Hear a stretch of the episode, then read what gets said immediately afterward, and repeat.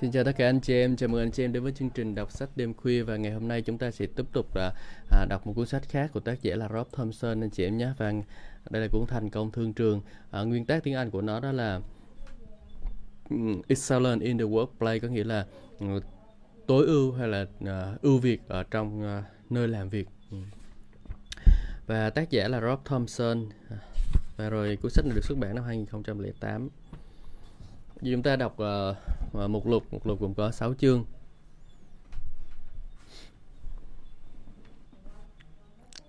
Chương 1 lên tới một tầm cấp độ mới. Chương 2 làm thế nào để nhân cấp sự đầu tư đời sống của bạn. Chương 3 biến ước mơ thăng chức thành hiện thực. Chương 4 chìa khóa mở ra sự thành công. Chương 5 phát huy thái độ làm ăn chân chính. Chương 6 hoàn thành ý Chúa ở thương trường. À, chúng ta có ba cái phụ luật à, phụ lục ha. Lời tựa khi Rob Thompson nói các nhà lãnh đạo lắng nghe, mới đây tôi ngồi bàn ăn chung với một nhóm 10, à, một nhóm người lãnh đạo nổi tiếng về sự thanh lương, sự, sự thanh liêm, sự tối ưu, ảnh hưởng và kết quả cuối cùng.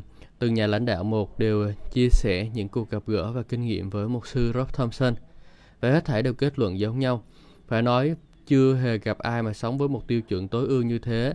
Tôi hiểu được lòng kính trọng của các nhà lãnh đạo này. Một sư Rob là một trong những người bạn kiên trì, biết ban cho và đáng tin cậy nhất mà chúng tôi quen biết. Sự thanh liêm của ông thì khỏi chê, tiêu chuẩn tối ưu của ông thì không ai sánh bằng, mà tôi biết được trong 36 năm đi khắp thế giới. Sự độ lượng của ông thì trở thành huyền thoại cũng không nhà lãnh đạo nào sánh bằng. Ông là người gieo giống nhiều nhất mà tôi từng biết. Ông là một trong số rất ít những người hiểu rõ quy luật hạt giống và quy luật tối ưu là hai quy luật quan trọng nhất trên đất này. Ông là một nhà lãnh đạo đủ tiêu chuẩn nhất mà tôi biết có thể dạy dỗ chúng ta về quy luật tối ưu. Ông đã thay đổi đời sống tôi vĩnh viễn. Bây giờ, cuốn sách bất hủ này sẽ có th- à, có thể thay đổi cuộc đời của bạn mãi mãi. Tiến sĩ Mike Murdoch. Lời giới thiệu Tôi sẽ nói với độc giả ngay từ đầu, đam mê của tôi đó là sự tối ưu. Tôi phấn đấu đạt điều này mỗi ngày. À, tôi nắm chặt lấy nó, tôi theo đuổi nó, tôi khát khao nó, tôi xin Chúa bày tỏ cho tôi nhiều cách để làm tốt hơn trong mọi việc. Tôi không muốn ngày mai tôi vẫn giống như ngày hôm nay, nhưng tôi không chỉ muốn chính tôi trở thành con người tối ưu, tôi cũng khát khao loại bỏ mọi dấu vết của lối sống tầm thường trong chính đời sống của bạn. Tôi muốn giúp bạn đạt đến mức độ cao hơn trong bước đường theo Chúa của bạn, hơn là bạn tưởng tượng. Tôi muốn bạn trở thành mọi sự mà Chúa muốn bạn trở thành. Bạn thấy đó thật là quan trọng và có ai đó là có ai đó trong đời sống của bạn đem bạn đến một mức độ khác hơn. Rất hiếm khi bạn đến đó một mình được. Bạn cần ai đó đi xa hơn bạn, ai đó vỗ vai bạn và giúp bạn đến nơi mà bạn muốn đến trong đời mình. Và đó là lý do tôi muốn giúp bạn tận trung để được thịnh vượng ở đời này. Tâm hồn, tâm linh, tâm hồn và thân thể. Tuy nhiên, một, ờ, mục tiêu đó có thể đạt được bà, ba bạn hay mẹ bạn là ai không quan trọng. Quan trọng là cha thiên thượng của bạn hiện tại là ai. Khi bạn hiểu cha thiên thượng của bạn là ai, bạn sẽ nhận biết rằng không có gì và không ai có thể ngăn trở bạn thành con người tối ưu trong mọi lĩnh vực của cuộc sống. Nhưng hãy hiểu điều này, à, việc vươn lên tới một mức độ khác trong cuộc sống không xảy ra tự động hay là ngẫu nhiên. Đời được xây đắp bởi những lựa chọn chứ không phải bởi hàng loạt à, những biến cố xảy ra tình cờ. Những chọn lựa khác nhau đem bạn đến những con đường khác nhau những chọn lựa sai đem bạn đến những con đường uh, những nơi mà bạn không muốn đến trái lại bạn có thể chú ý chọn trở thành mọi sự mà Chúa muốn bạn trở thành Dĩ nhiên, sự chọn lựa đó liên hệ nhiều đến sự thay đổi và không phải lúc nào chuyện này cũng dễ dàng đâu. Nhưng một khi bạn sẵn sàng làm bất kỳ điều gì để trở thành người mà Đức Chúa Trời muốn bạn trở nên thì không gì kìm hãm bạn cả. Không áp lực nào của thế gian hay là sự vô tín của người khác hay là bất kỳ con quỷ nào ở đó mà cài bạn sập bẫy trong vũng bùn tầm thường. Nào, đừng có nghĩ rằng sứ điệp của cuốn sách này chỉ là những bài giảng hay mà tôi uh, góp nhặt. Mọi thứ tôi sắp chia sẻ với bạn đã mang lại nhiều phần thưởng cho tôi, phần thưởng lớn. Nếu bạn đã thấy tôi trước khi tôi biết Chúa Giêsu và sau đó chứng kiến đời sống tôi ngày nay, bạn sẽ hiểu đích xác điều tôi muốn nói ở đây. Bạn thấy đó, tôi được tái sinh khi còn là một thanh niên trong bệnh viện tâm thần năm 1975 sau khi sống trải sau khi sống trải qua thở thiếu niên đầy khó khăn. Tôi hiểu được thế nào là bị lạm dụng. Cả cha mẹ tôi đều là những người nghiện rượu. Chúng tôi trước đây lúc uh, uh, tôi 13 tuổi, cũng như tôi trước đây lúc 13 tuổi. Đến lúc tôi 16 tôi cũng là một tay nghiện ma túy. Đó là cách trước đây tôi cố gắng khác ba mẹ tôi nữa. Ừ. Nên bạn không thể nói với tôi rằng lý lịch của bạn hay là những kinh nghiệm thời thơ ấu của bạn ngăn trở bạn không trở thành một con người tối ưu. Tôi biết bạn có thể làm được bởi vì tôi đã làm. Ngày nay tôi biết cha của tôi là ai, tôi biết tôi sẽ đi về đâu. Tôi quyết định làm bất cứ việc gì tôi phải làm để đạt đến mức độ tối ưu kế tiếp trong mọi lĩnh vực của cuộc sống. Tôi tuyệt đối từ chối không cho phép bản thân trở thành cơ đốc nhân tầm thường. Bạn phải chọn sống như thế cho chính bạn. Bạn thấy đó, những gì bạn tin về chính bạn sẽ quyết định kết quả của cuộc đời bạn. Điều đó có nghĩa là bạn phải chịu trách nhiệm cá nhân cho tương lai của bạn. Bạn phải quyết định những gì bạn muốn. Bạn có thể sống, bạn có muốn sống như hiện tại không? À, thì bạn sẽ cứ sống như thế. Cần ra tay hành động mới thay đổi Ờ, mới tạo ra những khác biệt trong đời sống của bạn. Bạn sẽ không bao giờ đi đến đâu nếu bạn không làm gì để cải thiện con người của bạn. Nếu bạn chỉ ngồi đó và chờ Chúa làm gì đó cho bạn thì không có gì khác biệt xảy ra cả. Bạn sẽ kết thúc là cứ chờ như chờ may và khi không ờ, không còn gì để chờ nữa thì nói thì nói vậy, chứ tôi ờ, đặc biệt muốn nói với bạn về việc sống như một người tối ưu trong thương trường tôi ước ao giúp bạn lao vào để theo đuổi đạt được niềm tiềm năng đầy trọn như là một thương gia hay là một ông chủ cơ đốc. Tôi đảm bảo với bạn cơ hội sẽ gõ cửa bạn mỗi ngày, trở thành một người chiến thắng trong thương trường dễ hơn nhiều bởi vì có ít sự cạnh tranh. Xét theo mọi khía cạnh mà chúng ta biết được, à, thế gian dạy à, thế hệ hiện tại hiện đại cứ sống trong sự tầm thường. Người ta được dạy rằng họ là những người nạn những nạn nhân rằng họ hiện tại là vậy là do người khác gây nên à, họ phải à, nên họ phải được trả lương bởi vì họ có mặt à, tại sở làm. Chất lượng công việc của họ làm không quan trọng sự thanh liêm chính trực của họ cũng không quan trọng. Điều quan trọng là anh phải trả lương cho tôi và tôi sẽ nhận lương từ anh. Nhưng Đức Chúa Trời hoạch định một điều gì đó tốt đẹp hơn cho bạn. Ngài không kêu gọi bạn sống tầm thường và Ngài không kêu gọi bạn sống thất bại. Theo Corinto Nhi chương số 2 câu số 14, Ngài chọn cho bạn một đời sống đắc thắng luôn luôn. Cảm tạ Đức Chúa Trời đấng luôn luôn dẫn dắt chúng ta trong sự đắc thắng trong Chúa Cứu Thế Giêsu. Ừ. Tôi muốn giúp bạn không chỉ hiểu cách khiến cho cánh cửa cơ hội và thăng tiến mở ra trong đời sống của bạn, mà còn biết cách giữ cho cánh cửa này luôn mở ra. Bạn không cần phải sống mà lúc nào cũng nghĩ đến chuyện phải trả tiền điện, tiền nước, tiền thuê nhà. Đời sống của bạn tại à, thương trường có thể là đời sống đi từ vinh quang đến vinh quang, từ đức tin đến tư tin, từ đắc thắng đến đắc thắng. Tuy nhiên, trước hết bạn phải sẵn lòng thay đổi khi chịu vật lộn với xác thịt để sống đời sống thuộc linh và buộc mình bước theo những nguyên tắc tối ưu nói đến trong sách này. À, những nguyên tắc này sẽ thay đổi không chỉ kinh nghiệm của bạn tại thương trường mà còn biến đổi cả toàn bộ cuộc đời của bạn. Chẳng mấy chốc người ta sẽ nói về bạn những gì mà trước đây dân chúng đã nói về Chúa Giêsu khi Ngài còn sống trên đất này. Ngài làm điều gì cũng tuyệt diệu trong mát chương số 7 câu 37 bạn diễn ý. Lời tựa của tiến sĩ Rob Thompson. À, đây là lời giới thiệu ha. Chương 1 lên tới một cấp độ mới. Đức Chúa Trời hoạch định đời sống là một sự thăng tiến không ngừng. Đây chính là lý do sự tối ưu hôm nay là sự tầm thường của ngày mai. Sự tối ưu giống như manna mà Chúa gửi đến cho dân Israel ăn trong sa mạc. Manna luôn tươi mới, ngon lành và đầy dưỡng chất khi họ thu lượm vào buổi sáng. Nhưng nếu dân Israel cố giữ nó lại đến ngày mai, thì đó nó không còn là của ăn tốt lành. Nên dù hôm nay bạn đang ở cấp độ nào đi nữa, ngày mai bạn sẽ nhàm chán với cấp độ đó và chuẩn bị đi lên cao hơn. Bạn được tạo dựng cho sự chuyển, sự di chuyển và sự thay đổi. Nào chúng ta hãy diễn tả điều này theo ngữ cảnh tương ứng. Sự tối ưu hôm nay là sự tầm thường của ngày mai. Ừ. Điều này có nghĩa là bạn không nên để một ngày trôi qua mà không tìm kiếm những cách thức để trở thành một ông chủ tốt hơn, một công nhân tốt hơn, một doanh nghiệp tốt hơn, một giám đốc hay là một mục sư tốt hơn. Mỗi ngày bạn có thể quyết định để lại đằng sau sự tầm thường à, để bạn khiến tới à, một cấp độ kế tiếp của sự tối ưu trong hành trình của đời sống bạn. Hầu hết cơ đốc nhân không hiểu cần làm gì để đạt đến cấp độ kế tiếp. Họ nghĩ sự thành công trong thương trường đó là một sự màu nhiệm quá lớn mà họ không thể đạt tới. Sự thật thì phần lớn nhiều người không đạt đến cấp độ kế tiếp chỉ bởi một lý do, họ không sẵn sàng chịu hy sinh và thay đổi cần thiết để thúc đẩy họ tiến tới sự đề cử và thành công. Còn bạn thì sao? Bạn nghiêm túc tới mức nào để đạt tới cấp độ mới trong thương trường hay trong cuộc sống? Bạn có đầu tư vào mục tiêu đó khi quyết định làm bất cứ điều gì cần làm để trở thành người mà Chúa muốn bạn trở thành ngay tại công sở không? Bạn đã làm gì để đưa chuẩn để chưa để chuẩn bị uh, chính bạn nhằm giúp bạn đến nơi bạn muốn trong nghề nghiệp của bạn. Bạn thấy đó, nếu bạn muốn từ bỏ công việc hiện tại của bạn, bạn phải chọn con đường khó khăn, làm một việc gì đó khác cho đến khi cái mới thay thế cái cũ. Đó là cái mang lại kết quả trong nước Đức Chúa Trời. Cái cũ không thể thình lình biến mất, không hề xuất hiện trở lại. Đời sống của mới của bạn trong Chúa, cách làm việc của Chúa, uh, bắt đầu thay thế lối suy nghĩ làm việc cũ kỹ. Cuối cùng bạn yêu mến Chúa Giêsu nhiều hơn là ham muốn những thái độ, thói quen cũ và của và xác thịt để kìm hãm bạn, không ngóc đầu lên được trong nhiều năm. Chính tình yêu thương mãnh liệt đối với Chúa thúc đẩy bạn tiến lên cấp độ mới.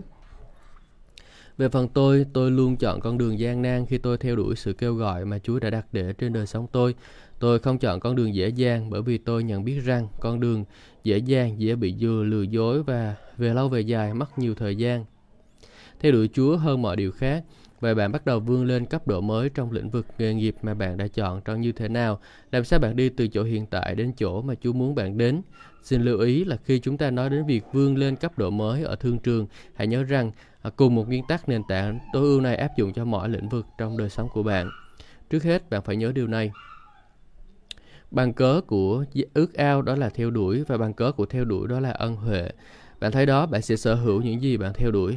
Bạn sẽ không đạt tới mục tiêu tối ưu tại công sở của bạn qua việc nói mà thôi. Nếu bạn không theo đuổi nó, bạn sẽ không sở hữu nó. Để bạn đạt được mục tiêu, bạn phải theo liên tục lèo lái đời sống của bạn theo hướng bạn đã định. Chẳng hạn chúng ta sẽ không bao giờ khiến ai đó gần chúng ta nếu chúng ta cứ liên tục chỉ trích người đó. Uh, chúng ta sẽ không bao giờ nhận sự đề cử tại nơi làm việc nếu chúng ta cứ luôn nói với các công nhân khác về tình trạng làm việc ở đó kinh khủng như thế nào, bạn thấy đó đời sống chúng ta sẽ không đi ngược hướng mà chúng ta nói. Vì thế cả lời nói lẫn hành động của chúng ta được hướng đời sống chúng ta theo chiều hướng trái ngược với mục tiêu chúng ta đề ra. Trên con đường à, lên đến cấp độ cao hơn trong thương trường, sự theo đuổi trước tiên của chúng ta phải luôn là đeo đuổi Chúa. Tại sao phải theo đuổi Chúa? Bởi vì nếu chúng ta không cẩn trọng, sau khi chúng ta tin Chúa một thời gian rất dễ để theo đuổi những điều vật chất của thế gian qua những ơn phước của Ngài thay vì theo đuổi chính Chúa. Chúa Giêsu phán như thế này, nhưng trước hết hãy tìm kiếm nước nước Đức Chúa Trời và sự công chính của Ngài, rồi Ngài sẽ ban cho con thêm các mọi điều ấy khác nữa. Matthew chương số 6 câu 33. Sự thật thì à, sự phân tâm chính là điều giữ chúng ta không kinh nghiệm những thay đổi mà chúng ta ước ao trong đời sống chúng ta và lúc nguy hiểm nhất mà chuyện này xảy ra là khi mọi thứ tốt đẹp trong đời sống của chúng ta. Hãy xem xét câu chuyện của David và Bethsheba bắt đầu. David là một vị vua không ra chiến trận vào mùa xuân như các vua khác trong vùng đã đi. Nhưng mùa xuân đó David lại ở nhà. Tại sao? Bởi vì ông mất sự tập trung. Ông không còn theo đuổi chính điều để Chúa Trời bảo ông theo đuổi. Gác gươm và thuận qua một bên. David bắt đầu thắc mắc nên làm gì với thì giờ ông có trong tay. Và cuối cùng, ông tìm được câu trả lời rơi vòng tay của vợ người khác trong Samuel Nhi chương số 11 câu 1 đến câu 14. Chúng ta thấy đều đối diện với những nguy hiểm và cám dỗ. Lúc nguy hiểm nhất chúng ta đối diện trong đời sống chúng ta là khi mọi thứ đều ổn thỏa. Đó là khi chúng ta bắt đầu suy nghĩ vì mình cần nghỉ ngơi, mình cần một ít thời gian để giải vui khỏi những mình gì mình đang làm. Chúng ta bắt đầu đi nghỉ mát nhiều hơn. Chúng ta nghĩ chúng ta xứng đáng hưởng chút xa hoa trong đời sống của chúng ta. Nếu người ta cho có cho những cái xa hoa là sai trật cũng không thành vấn đề, chúng ta vẫn xứng đáng hưởng. Từng hồi từng lúc sự mất tập trung bắt đầu đẩy chúng ta tuột dốc xuống hố sâu của sự tầm thường, điều đã nuốt sống nhiều cơ đốc nhân đi trước chúng ta. Ừ. Cảm ơn Chúa. Sự mất tập trung là lý do duy nhất bị thất bại, tập trung và hoàn tất là cánh cửa duy nhất để được đề cử. Vấn đề mất tập trung rất phổ biến trong hội thánh. Lúc đầu người ta đến với Chúa Giêsu, họ hết lòng theo đuổi Chúa. À, tôi có ý nói là họ tìm kiếm Chúa hết lòng. Họ thích đọc kinh thánh, họ thích cầu nguyện.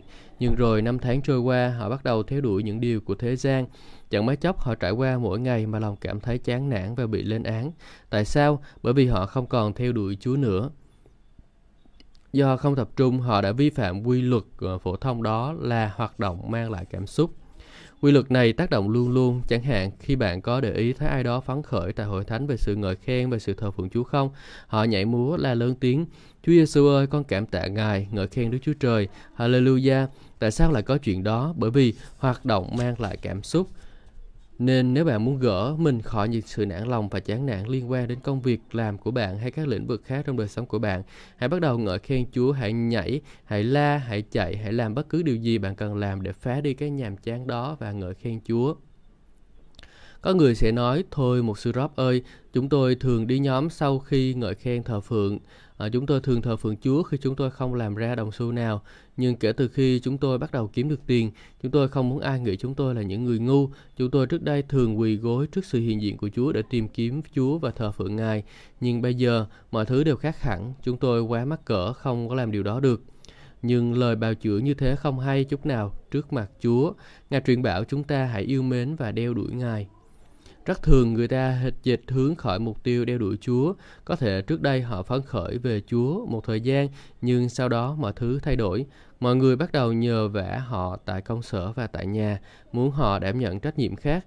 Chuông điện thoại của họ reo cả ngày lẫn đêm. Họ nhắm mắt chưa tới 10 giây thì chuông điện thoại lại reo và có người kể lễ nan đề của họ ngày hôm đó. Chuyện này diễn tiến hết ngày này sang ngày kia, tối lại họ thường nói, Chúa ơi, con hứa ngày mai con sẽ đeo đuổi Ngài, Chúa ơi, ngày mai con sẽ tìm kiếm Ngài, rồi ngày mai họ lại nói, Chúa ơi, con xin lỗi Ngài, con có nhiều việc để làm ngày hôm nay, con sẽ đi thi giờ với Ngài vào ngày mai. Ừ. Nếu những điều trên là vấn đề của bạn thì giải pháp cho vấn đề của bạn thật đơn giản.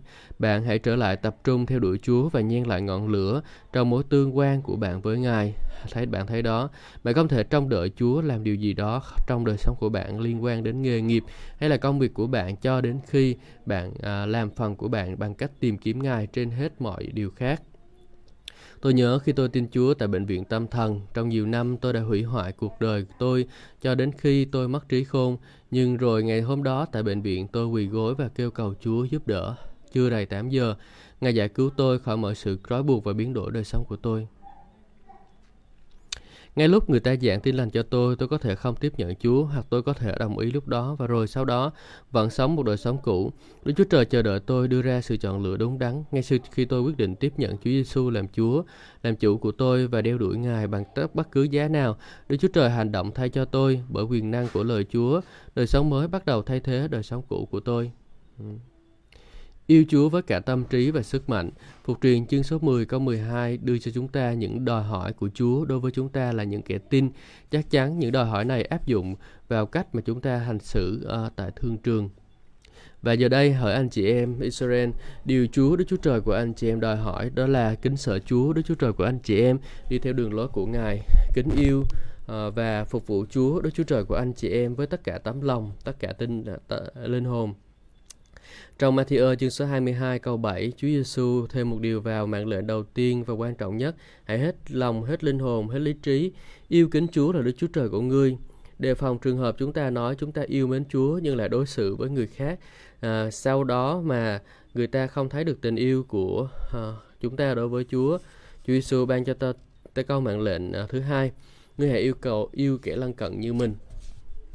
Sau đây là vấn đề chính của chúng ta Chúng ta có thể không gặp rắc rối trong việc yêu mến Chúa với cả linh hồn, nhưng chúng ta thấy mình gặp rắc rối khi Chúa Giêsu bảo chúng ta yêu Chúa, Đức Chúa Trời của chúng ta với những gì bên trong tâm trí của chúng ta. Cách duy nhất để bạn có thể vâng theo mệnh lệnh đó là tiếp nhận sự sáng tạo mới mà Đức Chúa Trời đã tạo dựng bạn trong Chúa Cứu Thế. Những sự cũ đã qua đi và mọi sự đều trở nên mới. Corinto nhì chương số 5 câu 37. Bạn có thể hỏi, còn những cái người à, còn về những ý tưởng tội lỗi thỉnh thoảng lãng vãng trong tâm trí tôi thì sao? Tôi được bảo đó là phải yêu mến Chúa với cả tâm trí cơ mà. Tâm ngôn chương số 12 câu số 5 nói về tầm quan trọng của ý tưởng. Tư tưởng của con người công chính là công bình, là một tạo vật mới trong Chúa Cứu Thế. Tôi được trở nên sự công chính của Đức Chúa Trời trong Chúa Cứu Thế. Corinto nhì chương số 5 câu 21 nên mỗi khi ý tưởng tội lỗi đến với tâm trí của tôi, tôi lập tức tự nhắc nhở mình đây không phải là ý tưởng của tôi. Tại sao? Bởi những ý tưởng của người công chính là ngay thẳng mà thôi. Bạn có công chính không? Vậy thì những ý tưởng của bạn chỉ là ngay thẳng mà thôi. Vậy những ý tưởng xấu này đến từ đâu? Bạn không nên lo nó đến từ đâu, chỉ quan tâm là nó sẽ đi đâu và nó sẽ phải ra khỏi tâm trí của bạn. Chúa Giêsu phán chúng ta phải yêu mến Chúa là Đức Chúa Trời của chúng ta với cả sức mạnh. Từ ngữ sức mạnh mang ý nghĩa niềm đam mê. Hãy nhớ, hoạt động mang lại à, cảm xúc. Chúng ta phải yêu Chúa bằng hành động hay là bằng hành động theo đuổi uh, uh, hết lòng. Bạn phải đến một chỗ mà bạn không bao giờ nói Chúa ơi, con yêu mến Ngài, nhưng con không thể để thi giờ với Ngài hôm nay bởi vì con có quá nhiều việc để làm. À, chứ đừng bao giờ nói là Chúa ơi, con yêu mến Ngài, nhưng À, không có chuyện nhưng khi bạn theo đuổi Đức Chúa Trời với cả sức mạnh, khi phần lớn người vừa mới tin Chúa không có chuyện nhưng giữa họ với Chúa, họ có thể nói với bạn bè của họ, tôi sẽ không dự buổi tiệc đó bởi vì tôi cần một ít thời gian để thờ phượng Chúa. Anh không gặp tôi một thời gian bởi vì tôi sắp phải sắp mặt thờ phượng Chúa. Nhưng rồi thời gian trôi qua, cũng những người này bắt đầu nói Chúa ơi, có thể hôm nay con không có thời gian, nhưng ít ra con lắng nghe băng dạy lời Chúa đang khi con chạy xe. Hoặc giả họ có thể nói là con quá mệt, à, trong khi đó họ cứ xem phim rồi khiến họ ngủ trễ. Một số cơ đốc nhân phản đối khi họ theo nghe theo tôi nói điều này. Họ hỏi, ủa, chớ tôi cần phải đi nhóm luân phiên sao? Những tín hữu này lúc đầu tin Chúa, họ không bao giờ hỏi Chúa Giêsu câu hỏi như thế. Họ giống như David khi ông nói, tôi vui mừng khi người ta nói với tôi rằng chúng ta hãy đi đến nhà Chúa. Thi Thiên 112 câu số 1. Bạn thấy đó, chúng ta phải quyết định chúng ta sẽ đến nhà ai, nhà Chúa hay là nhà chùa. Chúng ta không thể đùa với mình rằng chúng ta không cần phải chọn lựa điều đó. Chúng ta lúc nào cũng ở đâu đó nên chúng ta phải chọn tôi có đến nhà Chúa không hay là tôi sẽ đến nhà nghèo thiếu, nhà bệnh hoạn hay là nhà tội lỗi. Tôi luôn luôn có mặt tại đó, tại nhà ai đó nên vấn đề nhà đó là nhà nào. Ừ. Thỏa lòng nơi Chúa. Trong công việc theo đuổi Chúa, bạn cũng cần phải hiểu điều này. Bạn phải thỏa lòng nơi Chúa. Điều này đem cho chúng ta đến nguyên tắc tối ưu quan trọng Người thỏa lòng, người tối ưu thỏa lòng trong những nguyên tắc mang lại sự đề cử. Bạn thấy đó, tôi muốn biết tôi cần phải bỏ ra cái gì để nhận sự đề cử của Chúa. Trong mỗi tình huống, tôi đối diện với tôi đối diện cánh cổng nào tôi cần đi qua để mang lại sự đề cử trong đời sống tôi. Mười năm sau, tôi không muốn hỏi chủ mà Chúa đặt để trên tôi. Hỏi người chủ mà Chúa đặt để trên tôi, ông nghĩ là tôi đã làm gì sai trật 10 năm qua mà khiến tôi không được đề cử. Tôi muốn à, lãnh đạo nói với tôi ngay bây giờ điều tôi cần phải làm để tôi có thể làm ngay từ đầu. Tôi không muốn trải qua cuộc sống như trái banh được tưng lên tưng xuống, cố gắng nghĩ ngợi ra điều gì tôi sẽ làm để đạt à, lên cấp độ kế tiếp trong đời. Điều Đức Chúa Trời làm đó là nói cho tôi biết những gì tôi cần làm để được đề cử và tôi sẽ loại trừ mọi thứ khác trong đời sống của tôi mà diễn tiến trái ngược với những gì Ngài phán. Chắc chắn David sống theo cách này trước mặt Chúa. Ông không trọn vẹn nhưng ông luôn đặt niềm đam mê của ông, định, hướng, ước muốn của ông. Trong Thi Thiên 26 câu số 8, David nói thế này. Lạy Chúa, tôi yêu mến đền của Ngài và ở nơi uh, vinh quang Ngài ngự. David nói, Chúa ơi, con yêu mến nơi nào vinh hiển của Chúa ngự, con tôn kính Ngài, con sẽ không xem thường chuyện này. Con yêu mến nơi ngự của nhà Chúa. Rồi trong Thi Thiên 27 câu 4, David nói về sự theo đuổi Chúa cách hết lòng. Tôi đã xin Chúa một điều là điều tôi sẽ tìm kiếm, ấy là tôi được ở trong nhà của Chúa đến suốt đời để chiêm ngưỡng sự tốt đẹp của Chúa và cầu hỏi trong đền thờ của Ngài. Hãy để ý David không nói tôi có một danh sách những điều tôi ước ao nơi Chúa. Ông nói một điều tôi ước ao nơi Chúa và đó là điều tôi tìm kiếm. Ừ. Đó là điều tôi muốn nói khi tôi nói rằng David đặt niềm đam mê, định hướng theo niềm ước ao của ông. Ông quyết định một điều tôi ước ao nơi Chúa được ở trong sự hiện diện của Ngài và biết Ngài cách thân mật là điều tôi sẽ tìm kiếm. Là niềm đam mê và sự theo đuổi của tôi. Ừ. Ông bạn thấy đó, phần lớn cơ đốc nhân mà bạn gặp trong đời đều không biết tới gì về cách để di chuyển theo hướng họ ước ao. Thật ra họ không nhúc nhích gì trong bước đường theo Chúa của họ. Đối với họ không có gì diễn tiến. Sự đụng chạm mới nhất của Chúa mà họ kinh nghiệm đó là cái ngày họ tin Chúa. Nếu họ thật sự kinh nghiệm điều này, nhưng David nói, Chúa ơi, con thích đi nhóm để ngợi khen và thờ phượng Chúa. Con không nghĩ đến chuyện à, chỉ có mặt 40 phút sau khi ngợi khen thờ phượng bắt đầu. Bởi vì ước ao cháy bỏng của con đó là ngắm nhìn vẻ đẹp và vinh hiển của Ngài. Cha thiên thượng của bạn muốn bạn thờ phượng Ngài. Tại sao? Không phải chỉ vì Ngài chỉ chú tâm đến cái tôi của Ngài mà vì Ngài muốn bạn nếm biết niềm vui, sự vui thỏa thích và của việc ở trong sự hiện diện của Ngài. Hmm. David cũng nói điều này trong Thi Thiên 84 câu 1 câu 2. Lạy Chúa vạn quân, nơi ngự của Ngài đáng quý biết bao, linh hồn tôi tha thiết mong ước để được ở trong sân đền của Chúa. Tâm hồn lẫn thể xác của tôi ca hát vui mừng cho Đức Trời, Đức Chúa Trời hàng sống.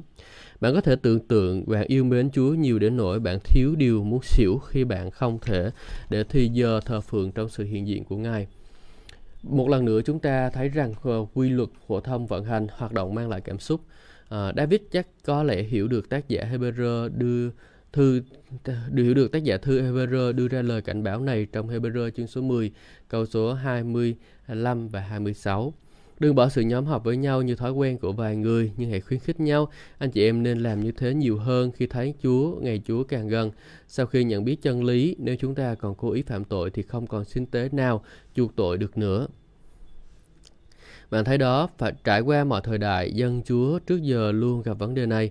Đó là lý do cơ đốc nhân thỉnh thoảng không cảm muốn cảm thấy muốn đi nhóm, à, không nên nghĩ rằng họ là những người duy nhất đã cảm nhận như thế.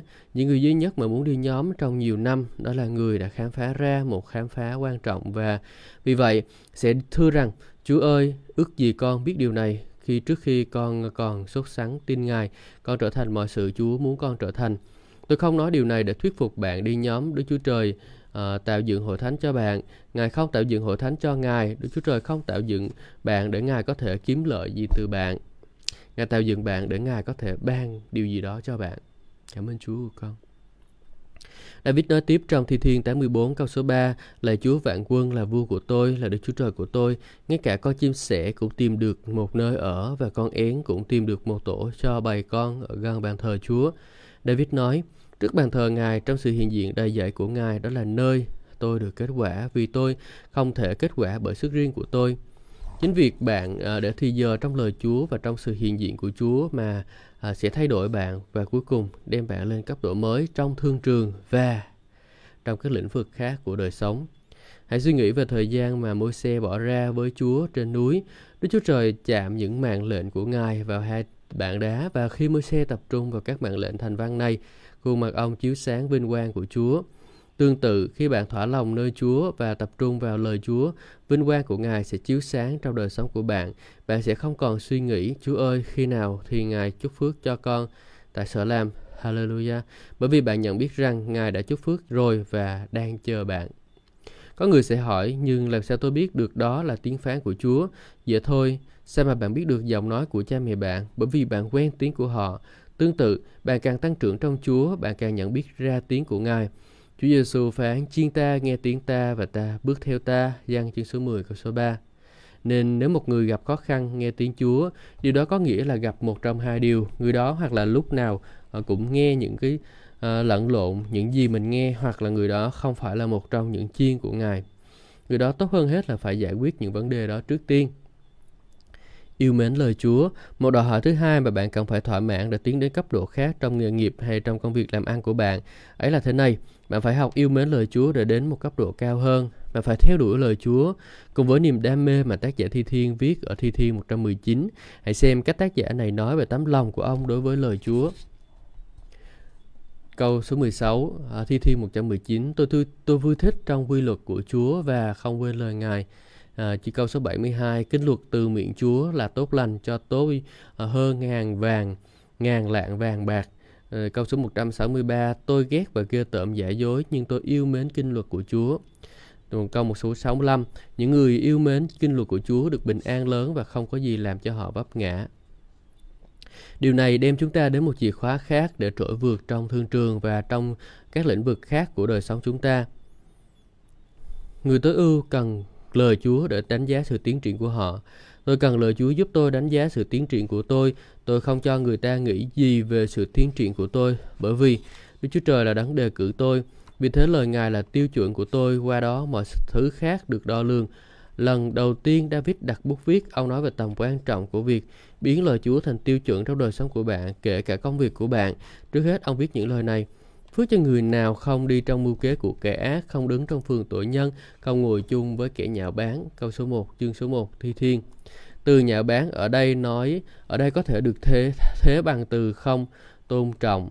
Một người được phước khi người đó không chịu đi, ngồi hay là nói chuyện với những kẻ khinh khi. Tôi khuyến khích bạn hãy loại bỏ mọi kẻ nhạo báng khỏi đời sống của bạn. Đừng để cho bạn giao du gần gũi với những con người chế nhạo. Những kẻ chế nhạo sẽ không à, làm gì ngoại trừ hạ bệ bạn. Cho dù bạn có cố gắng tiến xa trong công việc của bạn, những kẻ nhạo báng luôn luôn kéo bạn xuống mức của họ. Nên hãy bắt đầu chấm dứt dần mối quan hệ của bạn với những kẻ nhạo báng. Hãy đặt ra những danh giới trong mối quan hệ này để đảm bảo sự thân mật của bạn với Chúa mà kẻ nhạo báng tìm cách kéo bạn ra khỏi. Rồi trong câu 2, David nói tiếp cho chúng ta biết người công chính làm gì thay vì ngồi chung với những kẻ tội nhân và quân nhạo báng. Nhưng Chúa vui thích, ờ, nhưng vui thích trong thánh luật của Chúa, ngày và đêm suy gẫm thánh luật ấy. Người này kinh nghiệm được điều gì sau khi thỏa thích từ nơi lời của Chúa? Câu cho Chúa ba cho chúng ta biết. Người ấy sẽ như cây trồng bên dòng nước, sinh quả đúng mùa, lá không tàn héo, mà việc người làm đều được thịnh vượng. Nếu bạn muốn thịnh vượng trong đời sống, trong mọi lĩnh vực của đời sống, kể cả thương trường, bạn phải lấy lời Chúa làm tiêu chuẩn của bạn trong mọi tình huống. Lời Chúa tác động trong đời sống của bạn trong Thi Thiên 19, David cho chúng ta biết lý do điều này là chân thật. Trước hết trong câu 7, ông nói luật pháp của Chúa là trọn vẹn, bổ lại linh hồn. Bạn có thể hoán đổi từ trọn vẹn trong câu này thành từ toàn hảo, à, tuyệt hảo, tối ưu. Luật pháp của Chúa là tuyệt hảo và nó hoán cải linh hồn theo tiêu chuẩn tối ưu của Chúa. Nên nếu linh hồn của bạn hay là tâm trí, tình cảm và ý chí của bạn không được biến đổi theo cách Chúa suy nghĩ và nhận thức sự việc thì bạn sẽ biết được rằng bạn không đủ thời giờ trong lời của Chúa và bạn đã không tin vào tâm trí của và tấm lòng của bạn đủ một yếu tố mà có thể biến đổi của bạn. Kế đến, uh, David nói lời chứng của Chúa là chắc chắn khiến người trẻ dại thành người khôn ngoan. Khi ông công bố lời chứng của Chúa là chắc chắn, ông có ý nói những gì Chúa nói sẽ xảy ra. Uh, nó là chắc chắn sẽ xảy ra. Ừ, cảm ơn Chúa. Hallelujah. Oh,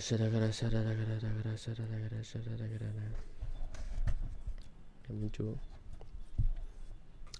Đó là lý do bạn cần học từ những lỗi lầm của người khác. Rất nhiều người quyết định rằng họ muốn học từ những bài học nhớ đời cho riêng họ, nên họ buộc phải học cách cực khổ. Cả đây khá lâu tôi đã quyết định rằng tôi không muốn học theo kiểu đó nữa. Tôi rất ngán ngẩm chuyện bị ma quỷ đánh tơi bơi. À, tôi chỉ đứng ngoài chờ ai đó quyết định học cách cực khổ. Và rồi tôi sẽ học từ những lỗi lầm của họ. Trước hết là những người chúng ta phải tin rằng những gì Đức Chúa Trời đã phán trong lời của Ngài là thật. Rồi khi chúng ta đọc những lời chứng của những người trong Kinh Thánh đã làm, điều gì đó mà Chúa bảo họ không làm và rồi sau đó họ gặt hái được hậu quả. Nhưng như thế sẽ khiến chúng ta khôn ngoan nên chúng ta nên chúng ta không phạm phải uh, cùng một lỗi lầm. Đó là một phần của những gì David có ý nói khi ông nói những lời chứng của Chúa là chắc chắn khiến người trẻ dại thành khôn ngoan. Lời Chúa giúp bạn à, giúp chúng ta đạt đến độ trong đời sống của chúng ta là chúng ta không còn phải học bởi kinh nghiệm nữa. Chẳng hạn, một cô gái được bà cảnh báo con ơi đừng giao du với cậu đó, anh ta không tốt đâu. Nhưng cô gái này vẫn giao du với cậu ta và rồi rốt cuộc mang cái bụng bầu, khóc lóc. Nhưng anh ấy nói là anh ấy yêu con mà. Cô ta đáng lẽ đã học cách để dễ dàng nếu lắng nghe lời khuyên khôn ngoan, nhưng đằng này cô phải sống với những hậu quả của việc cô chọn học từ chính kinh nghiệm đau đớn. Bạn thấy đó, bạn phải nhận biết điều này, sự khôn ngoan luôn đến trước sự thật. Bạn có lẽ sẽ không ờ, bao giờ biết hết những quyết định đúng mà bạn thực hiện trong đời sống, nhưng bạn sẽ luôn luôn biết khi nào bạn đưa ra một quyết định ờ, sai bởi vì bạn phải đối mặt với những hậu quả tiêu cực. Điều này không có nghĩa là bạn cứ sống mãi với những quyết định sai lầm mà bạn đưa ra trong quá khứ. Hãy quên những lỗi lầm này, nó thuộc về quá khứ. Hãy nhớ, tương lai đang ở phía trước bạn, chứ không phải ở sau bạn. Hãy để lời Chúa khiến cho bạn khôn ngoan để bạn có thể tránh lặp lại những cái lỗi lầm. Kế đến, David nói trong câu số 8, giới luật của Chúa ngay thẳng làm cho lòng vui vẻ. Nếu lòng của bạn không vui vẻ, bạn chưa học đủ giới luật của Chúa. Hallelujah. Hầu hết cơ đốc nhân bị buồn rầu hay nản lòng mà không nhận ra rằng giải pháp cho năng đề của họ thật đơn giản. Họ nói tôi không cảm thấy niềm vui của Chúa trong đời sống của tôi theo cách tôi muốn. Nên những cơ đốc nhân khác có lòng quan tâm nói với họ, nào chúng ta hãy cùng nhau cầu nguyện và giải quyết vấn đề. Bạn có thấy điều này cũng thật là ngớ ngẩn không? Đời sống cơ đốc nhân không có nhiều màu nhiệm như phần lớn người ta nghĩ. Nó thật đơn giản. Nếu các cơ đốc nhân để thời gian học hỏi và suy gẫm giới luật của Chúa thì họ sẽ vui vẻ. Có người sẽ nói chúng tôi cần uống thuốc mới à, vui vẻ được. Được thôi, à, tôi đang nói về loại thuốc hạnh phúc hiệu nghiệm hơn hết đó là giới luật của Chúa. Kinh Thánh nói giới luật này là ngay thẳng có nghĩa là chúng ta không phải lý luận với nó. Một điều mà tôi học được về Chúa Giêsu đó là Ngài không bao giờ thua kiện nên tôi sẽ không bao giờ thắc mắc gì về Ngài. Tôi nhận biết rằng à, người tối ưu nên đến gần Đức Chúa Chúa với sự vâng lời tuyệt đối. Nhiều lần tôi không để thì giờ nói chuyện với Ngài về những gì, những tình huống tôi đối diện bởi vì tôi biết câu trả lời rồi. À, Ngài đã viết câu trả lời cho tôi trong lời của Ngài và bất cứ điều gì Ngài đã phán là đúng cả.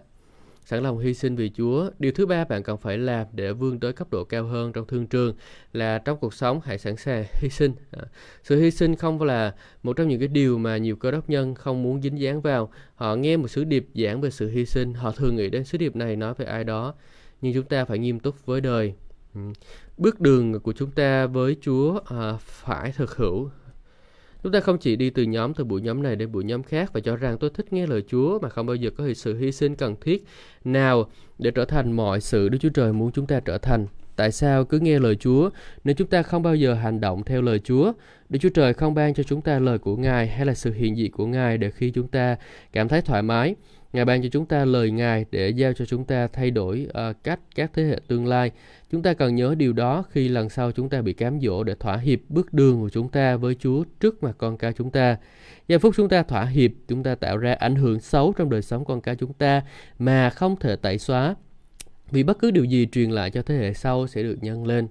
Đó là lý do chúng ta cần phải học cách hy sinh để vươn đến một cấp độ mới trong công việc của chúng ta và trong mọi lĩnh vực khác của đời sống. Điều này đem chúng ta đến chìa khóa tối ưu kế tiếp. Sự hy sinh là con đường mà người à, có tinh thần tối ưu đi qua trong hành trình đến đích của Chúa. Khi những người nam và người nữ của Chúa đến hầu vì Chúa tại hội thánh của tôi, tôi thường nhờ họ nói với hội chúng về những kinh nghiệm của họ trải qua để đạt đến với họ, đạt được đến nơi họ có thể được hiện tại. Hai điều không thường nhất mà những vị đầy tớ Chúa này nói đến đó là những hy sinh họ phải chịu trong những năm đầu và quyết định không bỏ cuộc trong sự hầu vì Chúa. Cho dù điều gì xảy ra, Chúa Giêsu nói về sự kết ước hy sinh này trong sách Luca chương số 14 câu số 33. Cũng thế, nếu ai có ai trong các ngươi không từ bỏ tất cả những gì mình có thì không thể nào làm môn đệ của ta. Chúa Giêsu nói gì ở đây? Trừ khi chúng ta sẵn sàng từ bỏ mọi sự chúng ta có trong đời này, chúng ta sẽ không đủ tiêu chuẩn cho sự hiện diện của Ngài. Chúng ta sẽ không có được sự ý kiến với Chúa cho đến khi chúng ta sẵn lòng vì cớ Ngài từ bỏ mọi thứ thế gian cung phụng. Rất nhiều lần chúng ta có thái độ sai lầm về bước đường của chúng ta với Chúa.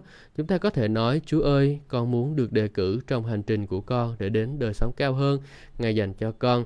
Chúng ta thường thêm À, những vấn đề là nhưng vấn đề là con muốn đem cái này theo với con đó là điều Chúa Giêsu nói đến khi ngài phán à, lạc đà chứ quá lộ kim còn dễ hơn người giàu bước vào nước Đức Chúa Trời Matthew chương số 19 câu 24 Chúng ta không thể đem những thứ thuộc về thế gian theo chúng ta, nên chúng ta phải sẵn sàng gieo của cải vào nước Đức Chúa Trời. Trong Philip chương số 3 và số 8, Phaolô nói về sự cam kết của ông chịu hy sinh mọi lợi lộc của thế gian để được Chúa cứu thế Giêsu. Hơn nữa, tôi coi mọi sự như là sự lỗ bởi vì sự hiểu biết của Chúa cứu thế Giêsu Chúa tôi là điều tối trọng đại. Vì Ngài tôi chịu lỗ tất cả, tôi coi những điều đó như rơm rác để được Chúa cứu thế. Phaolô nói, có ý nói những của cải đời này không là gì cả so với việc hiểu biết Đức Chúa Trời. Tôi có mọi sự là rơm rác để tôi có thể có được Chúa cứu thế. Tôi nói tiếp, ông nói tiếp trong câu 9 được ở trong Ngài, à, được như thế không phải là nhờ sự công chính của tôi dựa trên kinh luật, nhưng bởi đức tin nơi Chúa cứu thế là sự công chính do Đức Chúa Trời ban cho nhờ đức tin. Bạn có thể diễn ý phần đầu của câu này như sau, hầu cho tôi có thể tìm được Ngài không phải sự công chính dựa trên việc làm của tôi.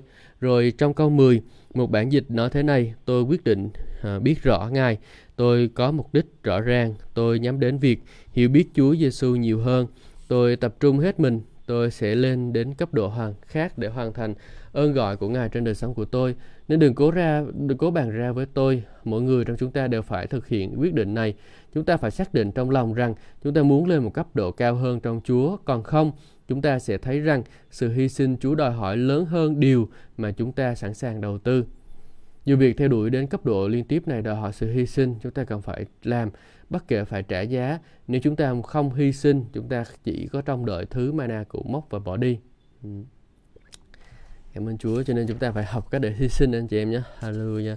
Hy sinh chính bản thân mình, hy sinh những cái thứ thoải mái của bản thân mình để vươn tới một cái mức độ cao hơn à, để rồi chúng ta có thể đạt được những điều tốt hơn từ nơi Chúa. Ừ. Cảm ơn Chúa, ngày hôm nay chúng ta sẽ tạm dừng tại đây và chúng ta sẽ à, tiếp tục trong chương trình à, đọc lời sách đêm khuya ngày mai anh chị em nhé. Tại vì uh, trong cái cuốn sách này thì uh, một chương của nó là khá là dài nên chúng ta sẽ kết thúc ở giữa chương. Uh, xin chúc ban phước cho tất cả anh chị em và hẹn gặp lại anh chị em trong những chương trình tiếp theo. Hallelujah.